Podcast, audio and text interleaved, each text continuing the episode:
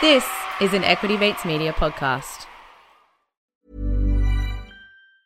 Mom deserves the best, and there's no better place to shop for Mother's Day than Whole Foods Market. They're your destination for unbeatable savings, from premium gifts to show-stopping flowers and irresistible desserts. Start by saving 33% with Prime on all body care and candles. Then get a 15-stem bunch of tulips for just $9.99 each with Prime. Round out Mom's menu with festive rosé, irresistible berry chantilly cake, and more special treats. Come celebrate Mother's Day at Whole Foods Market. Planning for your next trip? Elevate your travel style with Quince. Quince has all the jet setting essentials you'll want for your next getaway, like European linen, premium luggage options, buttery soft Italian leather bags, and so much more. And it's all priced at 50 to 80% less than similar brands. Plus, Quince only works with factories that use safe and ethical manufacturing practices. Pack your bags with high-quality essentials you'll be wearing for vacations to come with Quince. Go to quince.com slash trip for free shipping and 365-day returns.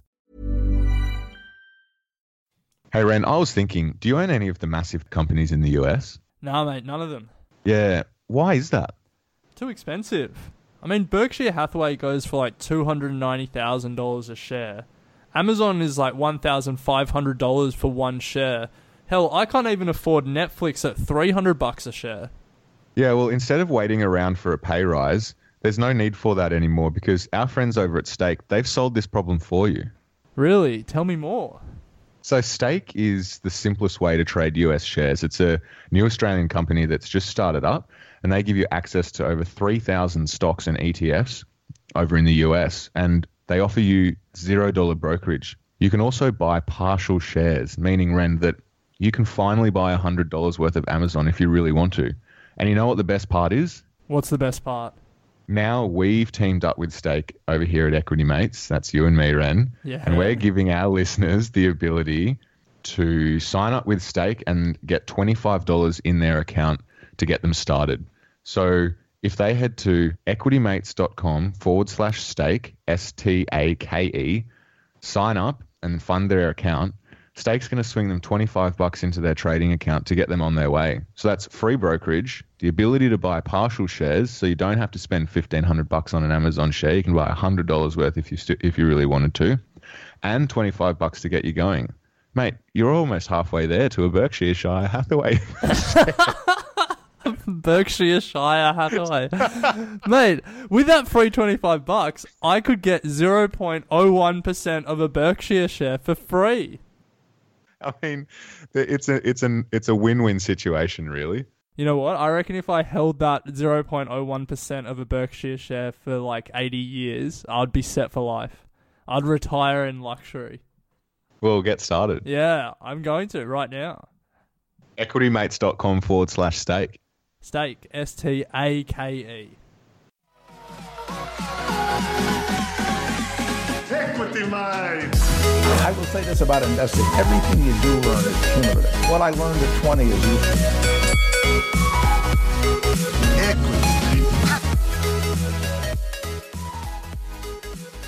Welcome to another episode of Equity Mates, where we'll help you learn to invest in 15 minutes or less. We break down the world of investing from beginning to dividends so that you can hopefully make some returns. My name is Bryce, and as always, I'm joined by my equity buddy Ren. How are you going, bro? I'm very good, Bryce. How are you? Can't complain. Freezing down here in Sydney. up here. Bloody should say. cold down in Melbourne as well. Good news is Bombers are on tonight, and the Socceroos, so we've got a massive night of sport ahead. Oh, bombers. I haven't put my tips in. Oh, damn! Oh, no. All right, let's Don't worry, you've got uh, you've got about 20 minutes until yeah, yeah, off. yeah, So yeah. Well, you know. I've, Bombers West Coast. I've just been. Oh, well, we all know who's going to win that. Yeah, I know Bombers. So no, no, no.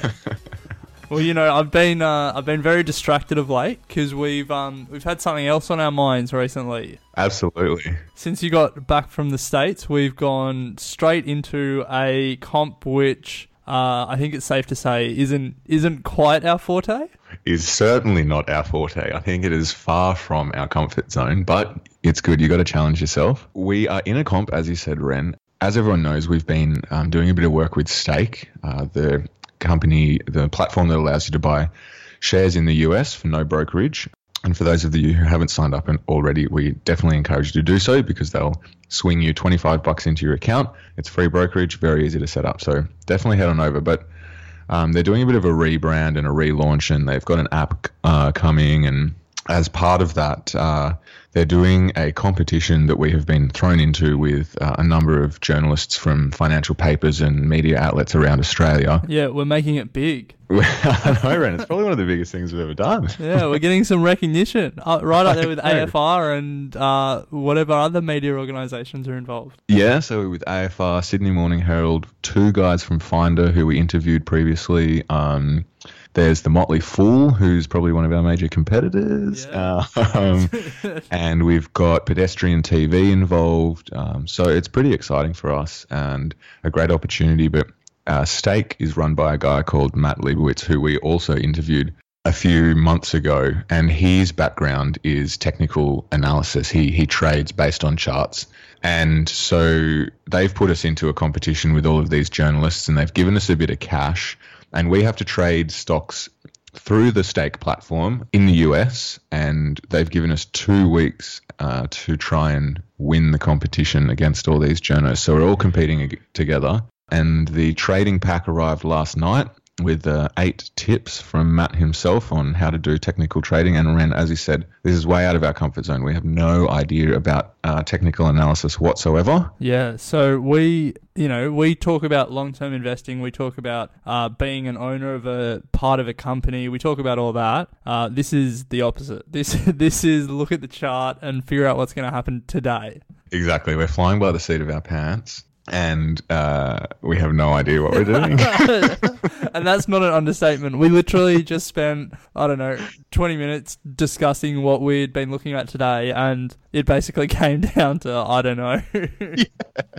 So, um, look, we're, we're gonna we're gonna put together uh, a package, uh, maybe after this is all over, with some of the highs and lows from the two weeks. yeah, Um, absolutely. But maybe to give the listeners a taste of what insight we can give into technical analysis. Oh, um, yeah. Maybe let's tell them about day one that started last night before Yeah. the US market opened at 11 o'clock, which Yeah, so that's the first major hurdle we have to get over, Ren, is that the fact that the US market trades our time, 11:30 p.m. through till well, now with daylight saving finished 4 a.m. Yeah. So and you stayed up for that. six- You stayed up for that, I'm assuming.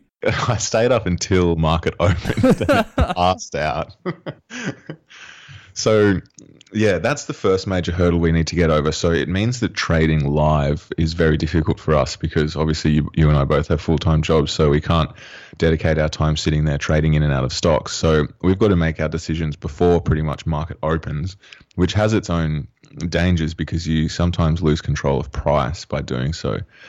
So yeah, that's uh, issue number one. So last night, markets opened at 11:30, and the only sort of hint that we were going off that Matt gave us um, as part of one of his tips was to uh, look for a chart that is starting in the bottom left-hand corner and going to the top right-hand corner consistently, meaning the price has gone over, say, the last year from low to high. That's essentially all we were basing our judgment on.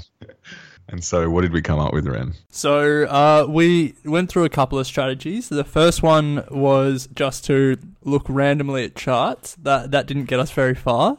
um, so then we decided, all right, let's have a look at uh, the biggest volume traders. That that might show us where there's uh, some you know some support and some institutions and stuff coming through. Um, so we had a look. Um, we didn't see anything that really took our fancy there, so we thought what recently has come onto the market. Maybe there's an IPO, a new company that's just floated on the market Yeah. that has rocketed up, and maybe we can catch that train to winning this competition. So, uh, without knowing much about the company, other than it does automated it automated tax software for businesses, we chose we chose a company Avalara. Uh, Yes. New York Stock Exchange ticker AVLR. Yes. Now that's that was our pick. Yeah. now the reason, now you know, it wasn't a dartboard, although it was almost like throwing a dart. Very at a close to it. Um, it floated a few days ago, and it had rocketed up. It was about ninety percent up from its IPO price. So we were like, "Here we go. We're in business. This thing's going to the moon, and we're gonna ride it, ride it out." Um, suffice to say, day one of the trading wasn't like that. wasn't the case. It yeah. seems that uh, people who almost doubled their money in a few days decided overnight was the time that they would take their profits, and the company fell two and a bit percent overnight. Yeah. So, So we're down. look, not disastrous, and to be honest, very hopeful of us to think that the first stock we ever picked in a trading game would be one that sort of shoots us to the moon. But uh, look, we went all in, so we put all our money in. We've put all our eggs in one basket because we thought, you know, why not? And we have decided today to leave it in there. I mean, we've got to give it more than 24 hours. We're going to back ourselves. We're going to leave it in there and see what happens tonight. Um, and if it goes south tonight, um, if you had listened to our previous episode on protecting your downside, we have put in a stop loss on this stock uh, for about a 5% drop. So if this stock drops anywhere, any more than 5%, we've told it to sell out so that we don't lose all our money and we can go back in tomorrow and hopefully make a more informed decision. Yeah. Now, so what we're going to do, we're going to do this for the next two weeks. We might update you uh, with our normal episode schedule, and then uh, after it's all said and done, we'll put together. We'll we'll look back on the two weeks that was, and we'll um uh, we'll take you guys through the whole journey. And Yeah. I think it's going to be Very excited for that. Absolutely, Ren. I think it's going to be really good. Um, I've got to know- say, I I'm feeling the the two week pressure. I, it's I know. you, I know. It's crazy. Because you know, there's there's a lot going on. There's there's plenty in the world that we could try and trade off. You know, Mm. trade war, OPEC increasing oil production, uh, Mm. whatever's going on. You know, with Trump, uh, tax cuts in Australia, Telstra spinning off assets. Although, again, we can only trade the American stock market. But there's there's plenty going on in the world. But you know, two weeks, like I know. you could you could be generally right about a p- position, but specifically wrong that it will happen in the next two weeks. Exactly, exactly. I feel like there's going to be an element of luck with this whole thing, but um, as you said, Ren, it's going to be a massive journey for us, and we're super excited to get to the end of it and then put it all together, and hopefully we'll have a bit of a tool and a pack for all our listeners out there that This is Paige, the co-host of Giggly Squad, and I want to tell you about a company that I've been loving, Olive and June. Olive and June gives you everything that you need for a salon quality manicure in one box. And if you break it down, it really comes out to $2 a manicure, which is absolutely insane. It's also so easy to get salon worthy nails at home with Olive and June. The difference between how your nails used to look when you did them yourself and now with the Mani system is a complete game changer. The best thing about Olive and June too is it's a quick dry. Dries in about one minute, lasts for five days, and full coverage in up to one to two coats. Visit oliveandjune.com slash perfectmani20 for 20% off your first system. That's oliveandjune.com slash perfectmani20 for 20% off your first system. Hey, I'm Ryan Reynolds. At Mint Mobile, we like to do the opposite of what Big Wireless does. They charge you a lot, we charge you a little. So naturally, when they announced they'd be raising their prices due to inflation, we decided to deflate our prices due to not hating you. That's right. We're cutting the price of Mint Unlimited from $30 a month to just $15 a month. Give it a try at mintmobile.com slash switch. $45 upfront for three months plus taxes and fees. Promo rate for new customers for limited time. Unlimited more than 40 gigabytes per month. Slows. Full terms at mintmobile.com. uh, we can share with them to give them a great insight into uh, the very beginnings of technical analysis because it's something we haven't really discussed on the show before because you know neither of us have skills in it but it's also another part of the investing world that is massive and so many other people swear by so we're pumped I thought I'd just quickly read out the rules for the game that have come through from Stake. Um, so everyone's on board with us. So the game kicked off last night. We need to make at least one trade per day. If we don't make one trade per day, we need to be able to debate the merits of our more longer term approach with the CEO of Stake, Matt, obviously, just to encourage conversation. Uh, we will all be communicating through a group on WhatsApp, which is pretty cool. And then the player with the highest returns by the 3rd of July uh, will win, and all of the profits that we make, hopefully we make a profit, will be going to a charity of the winner's choice. Throughout the two weeks, we must make uh, trades on at least three different stocks, so that's something we need to consider as well, Ren. Yeah. Well, I'm sure, given our um, spray and pray approach so far, we will uh, have no shortage of stocks that we dabble in and out of. Yeah. The good thing with stake is that it's brokerage free, and that's what I'm really enjoying about this. Is there's no fear of moving in and out of stocks and losing continuously losing money on brokerage. No, mate, no fear, full stop. That's the only way True, we're going to play this. And to all So our look- competitors out there, be worried. We're coming for you. this could be momentous for equity mates. We might finish this and say, "See you later, value investing." Hello, technical analysis. yeah, yeah, yeah, yeah. I doubt it. Well, if the first night's any to go by, anything to go by, I'm not sure I'm quite there yet. But anyway, um, Yeah. Speaking of trading in America, uh, we touched on the last episode that you've recently come back from America, uh, scouting out some companies for our big two week challenge, I hope. Yes, Um, yes. and as part of that scouting trip, uh, we sent you to Wall Street to take it all in and get inspired. And uh, you brought back a little piece of that inspiration for us all. I certainly did. I spent some time down in the financial district in uh, in New York, down in Manhattan, and felt very inspired to update our equity mate listeners on uh, a bit of the history of of Wall Street and a couple of the buildings down there. So obviously, I don't proclaim to be any sort of historian, but I just want to caveat that I did listen to this recording um, a couple of days ago and realized that I uh, mentioned that Wall Street, uh, the New York Stock Exchange, was not on Wall Street. Um, the address out the front of it says it's on Broad Street, which intersects with Wall Street. But if you're to Google the New York Stock Exchange, it is on Wall Street. So each to your own. You figure that For, out. for all you fact checkers out there trying to catch us out. exactly. But other than that, everything is completely correct. Yeah. Unlike our trading so far. exactly. All right, guys. Well, yeah, I haven't heard sorry. this before, but I'm looking forward to getting some uh, Bryce style wisdom uh, from the home of investing and trading uh, down in Wall Street, or Yeah, should we, look. or should we say Broad Street? Broad Street. Look, don't hold your breath, but like it's just a little something, something, you know. All right, enjoy.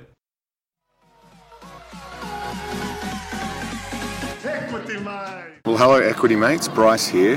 Um, I'm just checking in to debrief you on what was a very exciting morning um, for me. Unfortunately, not for Ren. He wasn't able to join me. He was um, back home making sure everything is running smoothly. So thanks, Ren. Um, appreciate it. So this was a world first for Equity Mates. Equity Mates has officially now gone global. Unlike normal, as I said, I'm not joined by my equity buddy Ren, but I am lucky enough to be joined by a couple of our good mates, uh, Rohan and Alf, and we have um, been able to take a bit of time off work and head across to New York City. So I apologise for any background noise and uh, subpar sound quality, but uh, I'm sitting in Central Park at the moment, um, looking up at some of the expensive real estate that lines uh, the lower southern end of the park, known as Billionaires Avenue. Um, on, my, on my right-hand side is the big gold Trump Tower with a number of uh, Rolls-Royce Phantoms sitting out the front. So it's pretty pretty cool and, and the, the weather's great so Central Park is absolutely buzzing at the moment so yeah apologies for the sound quality uh, but I thought um, it would be a great opportunity to check in and debrief with you guys uh, what, what, what we did this morning so we went down to check out the financial district which is at the bottom end of Manhattan. Um, and boy could we smell the money. I mean that's where uh, that's where it all happens. It's the center of the financial world. Um, you know, London, New York, they're both they're both right up there. You know, we, we often talk about the New York Stock Exchange as being a great opportunity for Australians to invest, and you know, with thousands and thousands of companies to invest in, um, it was a very exciting moment for us to get down and actually understand where it all happens. So we went down to Wall Street, saw the New York Stock Exchange, saw JP Morgan's house, um, a number of other institutions, and, and it was great. So what I thought I'd do is just give you a, a few cool facts that I found out this morning about Wall Street and also the New York Stock Exchange. as well as about JP Morgan. And for those of you who are unaware, JP Morgan uh, started an investment bank. And he is now it is now one of the largest investment banks in the world. So um, I don't proclaim to be a historian at all. So um, these are just a couple of facts that I picked up this morning that I thought is pretty cool. Uh, so let's start with the New York Stock Exchange. You know, the Dow Jones averages, bulls and bears, the great crash of 29, the bull market of the 80s and 90s. This, the stock exchange, is the heart of the world's financial markets, in grand neoclassical style at the corner of the Wall and Broad Streets. So brokers have been trading shares on Wall Street since 1792, when they started meeting informally under a buttonwood tree on the sidewalk outside 68 Wall. In 1903, their descendants, operating as the New York Stock Exchange, built this new home. So it's a massive building, looks quite uh, Roman, I would say, with huge Roman pillars out the front and uh, a number of statues up the top that represent things like uh, integrity and uh, a number of industries. And it was interesting to see that integrity was sitting in the middle based on some of the stuff that's gone on there in previous years. But the New York Stock Exchange uh, now owned and operated by a, a, group called Intercontinental Exchange, has pioneered the development of information technology to speed data to investors. Stockbrokers were among the earliest users of the first telegraph line between New York and Philadelphia in 1844. No sooner had Alexander Graham Bell, who invented the telephone, um, so no sooner was did he invent the phone than the first phones found their way to the New York Stock Exchange trading floor in 1878 and now we know the importance of the speed of the internet in making these trades. So um, these these guys have always been looking for the fastest way to ensure their trades are getting through before someone else. The ticker tape machine, invented in 1867, revolutionized the communication of stock prices and became a symbol of Wall Street business. With the turn to wireless networks, the ticker tape has become electronic and today runs on television networks around the world, generated by a system that can process billions of shares a day.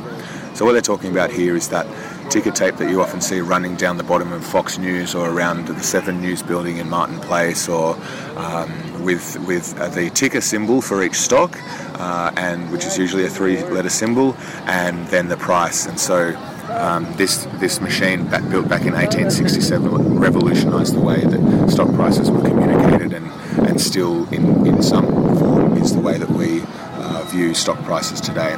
So, so, that's a little bit about the New York Stock Exchange. It's actually down on 8 to 18 Broad Street, so it's not actually on Wall Street, but um, Wall and Broad Street intersect.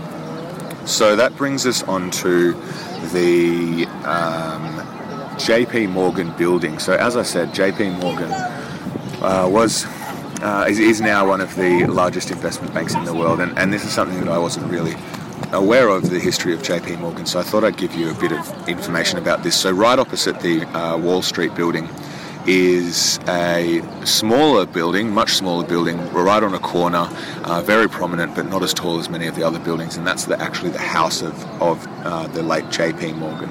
So at the corner of Wall and Broad Streets, the financial crossroads of the world, sits the house of, uh, of Morgan. His name was J. Pierpont Morgan Sr., the capitalist's capitalist, known throughout the world of finance, sought out by presidents and potentates helped he helped bankroll the industrialization of America. His influence was such that during the financial panic of 1907, he orchestrated everything from the rescue of trust companies to the bailout of the New York Stock Exchange.